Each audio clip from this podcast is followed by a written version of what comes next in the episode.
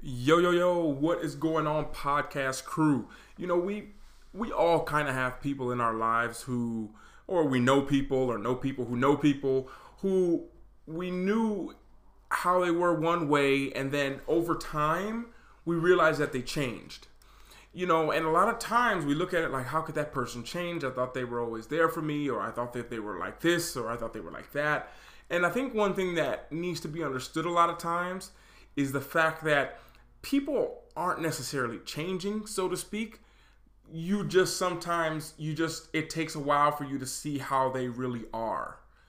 You know, because it's it's not how you how what happens to you that defines who you are. It's not the problems that happen, it's how you deal with them.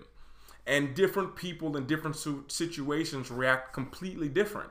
So it's not like you saw them for for like the way you thought they were. You just saw them at the time before, I guess it's kind of difficult trying to explain, but easiest way I could explain it is if you saw like a lion in the zoo.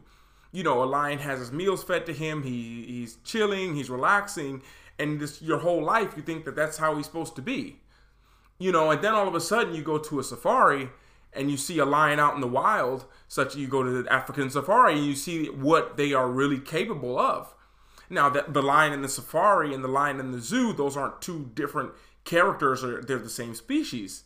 But one, you're seeing the true, the true lion, the true lion that roams free all day, that has the can can go and it has to hunt for its meals and do everything. That's the real lion. But in what you see in the zoo is a lion, but you're not seeing it under its true natural habitat to see how it really is. And a lot of times in life, it just takes time, and over time, you really get to see people in their natural habitats. And there's some people you don't you don't ever really get to see them in their natural habitats. You know, that's the one problem with when you don't do things outside of work with the people you work with because you don't really get to know them. You get to know the mask that they put on to come into work since I think 98% of people put on a mask to go to work. You're not really seeing the real them. So when they have these things that happen in work and they react differently and they go crazy on you, you're not seeing the real them. You know, it's it's when they snap, that's when you're seeing the real them. So just understand that sometimes it's not that people are changing, it's that it just takes time sometimes to see what the person really is and how a person really can be.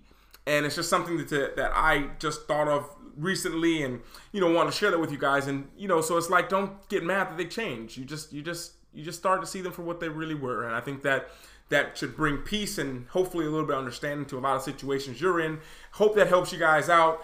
And this is Luke from Luke Life Charms, over and out.